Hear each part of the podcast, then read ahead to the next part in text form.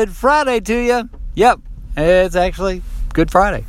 Uh, in the uh, Christian world, the day that Jesus uh, was crucified, uh, God's Son. Um, if you don't know or believe that particular uh, event happened, or you're questioning your spiritual belief, I really encourage you, as I like to say, to not throw the baby out with the baptism water. Many people are very turned off by organized religion.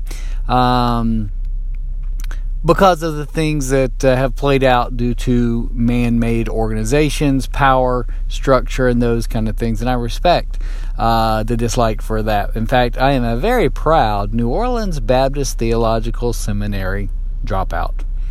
Turns out, I love God, don't necessarily love the structure of the quote unquote organized church.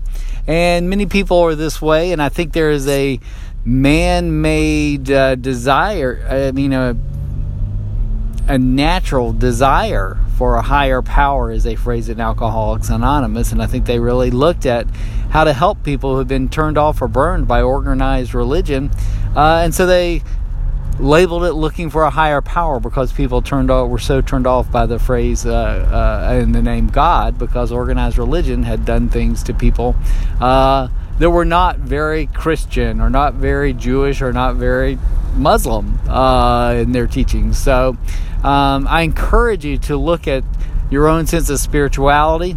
For me, I am a Christian, and it is indeed what has filled, as they called that hole in my soul, uh, give me a sense of peace, uh, a sense of even confidence that I can do things uh, because I know there is a higher power.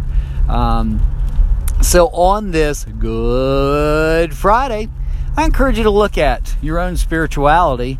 Um, even if you were to take your own pilgrimage and be a seeker of your own, uh, I would encourage you to look at the Gospels of Matthew, Mark, Luke, and John. That's the books in the New Testament that simply are uh, the reported stories of the life of Jesus. It takes out uh, a lot of the cultural and traditional norms of the Old Testament rules that were set up that quite frankly, people couldn't live up to, and that's why God was uh, going to send His Son because the Old Testament deal wasn't working out.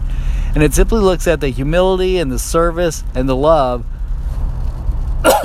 of Jesus and how that affects our life, and we can have that in our life. And I think it's really cool to strip away uh, so many of those man made traditions and organizational things. Um, so you can look at, at, that in an app or just Google Matthew, Mark, Luke, or John and look at those things. Um, I also have a tendency to skip over the uh, birth and heritage stories because it just doesn't um, hit home to me like uh, the teachings and the watching of what Jesus actually taught and, and believed and showed people.